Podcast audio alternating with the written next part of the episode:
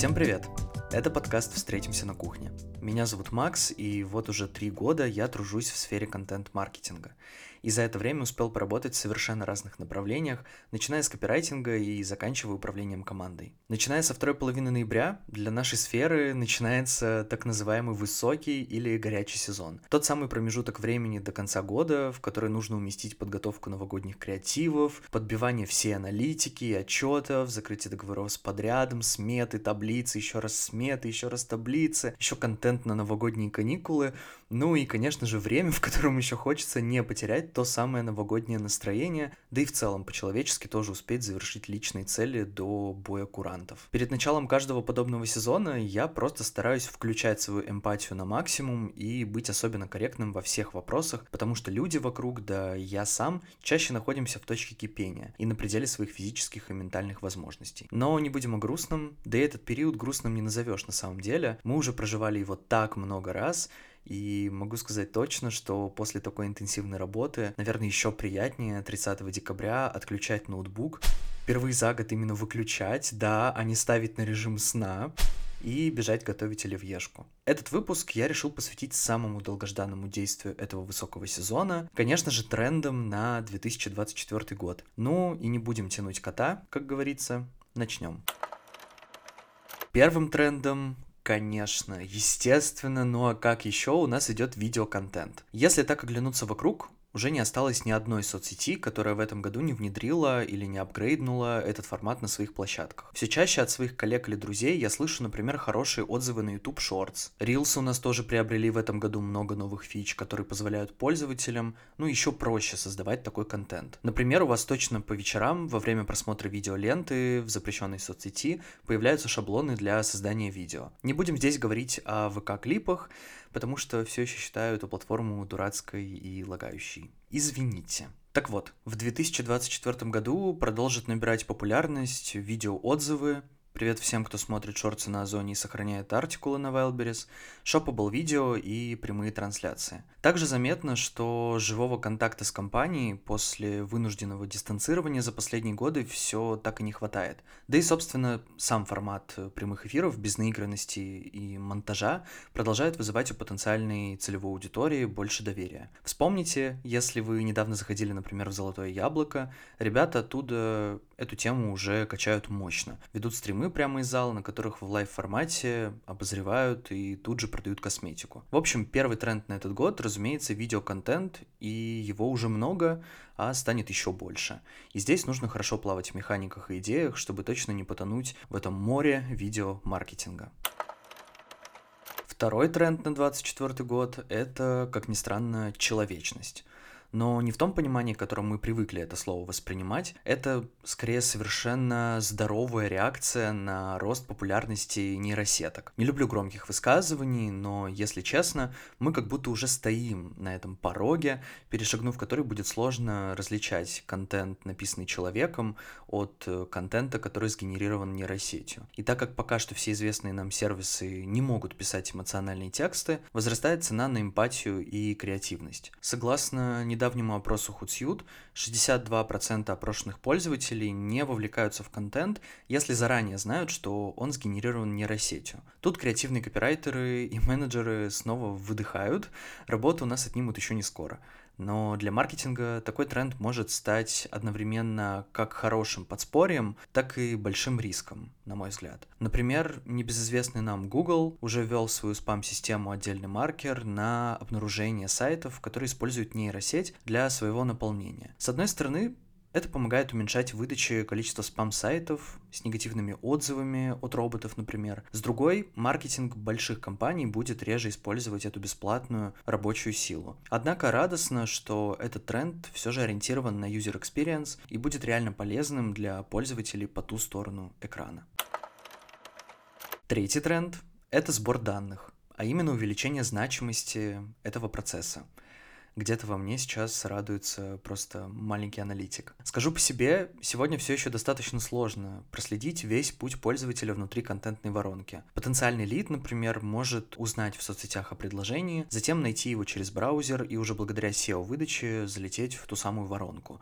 Но тогда встает вполне логичный вопрос, а к какому отделу уходят лавры привлечения лида? А благодаря сбору данных о пользователях мы, надеюсь, не только сможем, наконец, повсеместно расширить функционал прозрачности его пути, но и будем делать более персонализированные предложения. Собственно, согласно этому тренду, в 2024 году нас ждет ускорение процесса разработки маркетинговых кампаний. Компьютеры уже научились анализировать большое количество данных и выстраивать гипотезы и тенденции на их основе, и это точно не секрет для большинства моих слушателей. А грамотные маркетологи, благодаря здоровому союзу всех полезных утилитов, будь то медиаметрики, веб-аналитика или ретро-продаж, смогут в моменте пересобирать компании под конкретный запрос. Ну и этот же тренд отразится и на карьерном рынке. Компаниям понадобится больше специалистов со знаниями в аналитике. И если вы умеете сопоставлять данные из нескольких источников, на основе их строить гипотезы и при этом пользоваться новыми технологиями, цены вам не будет.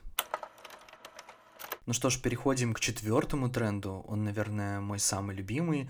Это тренд на сырой контент или человеку нужен человек, назовем его так. И это снова пример противодействия в ответ на действие. Инстаграм за последние годы стал синонимом идеальной картинки жизни. Посмотрите, мы производим одежду, и как она идеально сидит на моделях XS, у которых нет морщин, голубые глубокие глаза и скулы. No, no, no, надоело. Пользователям хочется все чаще видеть реальную картинку. Как на самом деле выглядит крой, материал, из чего состоит косметика, какая у нее текстура.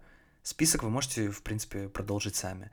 Поэтому в следующем году, да на самом деле уже сейчас, мы видим, как компании зачастую смещают фокус с продукта на команды которые стоят за его производством. В моем инфополе, например, такими я могу назвать ребят из э, команды петербургской сети пекарен «Слой», которые показывают в своих соцсетях э, цеха, этапы производства своих булочек, а также активно делятся новостями команды. Или недавно покоривший меня бренд Ушатава, который свой последний показ провел в Екатеринбурге. Мы уже об этом говорили в предыдущих выпусках подкаста, но, в общем, их основательница Нино Шаматава в недавнем интервью «Шоу без фильтров» рассказала, отметила, что выбор локации для показа был осознанным. Именно в этом городе находится большая часть сотрудников, которые работают над коллекцией, и зачастую команда результат своей работы на подиуме не видит. Поэтому на этом показе среди такого front row гостей были сами сотрудники. И, блин, это круто. Даже оценивая свой experience как пользователя соцсетей, бренды, которые растут за счет команды, выигрывают у людей, которые в медийности растут за счет брендов. И очень хочется, чтобы этот тренд просуществовал еще дольше, а не только в 2024 году.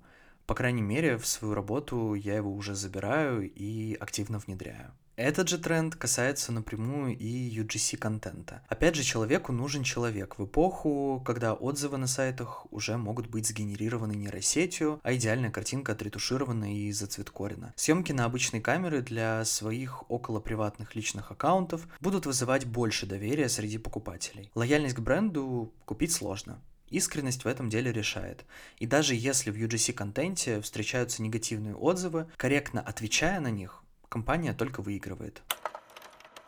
Ну и последний на сегодня тренд — это развитие LinkedIn. Не только как сугубо профессиональной платформы. Кстати, если вы еще не там, советую зарегистрироваться. Эта соцсеть стала просто моим открытием 23 года, и благодаря ей я нашел свою текущую работу в Skill Factory. Так вот, если вы знакомы с этой площадкой, вы знаете, что в основном лента состоит из постов на такие профессиональные тематики. Я уволилась из найма, и вот что хочу сказать по прошествии двух лет. Пять причин причин не увольнять сотрудника за факап? Или какие HR-практики мы внедрили в процессы и получили X100 к скорости найма? Сейчас на платформе все еще есть, и думаю, что до конца года будет точно, крутая база для роста в качестве такого инфлюенсера для взрослых, для которого в качестве наилучшего визуала выступают рабочие достижения или факапы. Здесь собрана такая концентрация человеческого контента, о котором мы говорили ранее. Люди откровенно делятся своими ошибками, без масок говорят о важности ментального здоровья во время решения осапных задач, не боятся быть честными. Собственно, людей с патриков, которые зарабатывают по 7 миллиардов в день, там пока будет найти очень сложно. И для компаний LinkedIn больше не является лишь платформой для найма. Теперь это полноценные корпоративные страницы о реальной жизни сотрудников. Честно, когда я находился в поиске работы, именно этот ресурс был первым, где я искал информацию о корпоративной среде. Сделать это просто, ведь к каждой странице компании автоматически прикрепляются люди, которые указывают ее своим местом работы. И даже по их контенту можно хотя бы примерно, но уже понять, что компания себя представляет. Поэтому этот тренд на ведение страницы своего бизнеса в LinkedIn, опять же, через людей, реальные истории и без фильтров. Например, Skill Factory сейчас активно развивает этот ресурс не только для найма, но и для создания некой картинки, которая честно отражает внутренние процессы в компании. И мне правда не стыдно признать, что я горжусь коллегами, которые уже раскусили и оседлали этот тренд.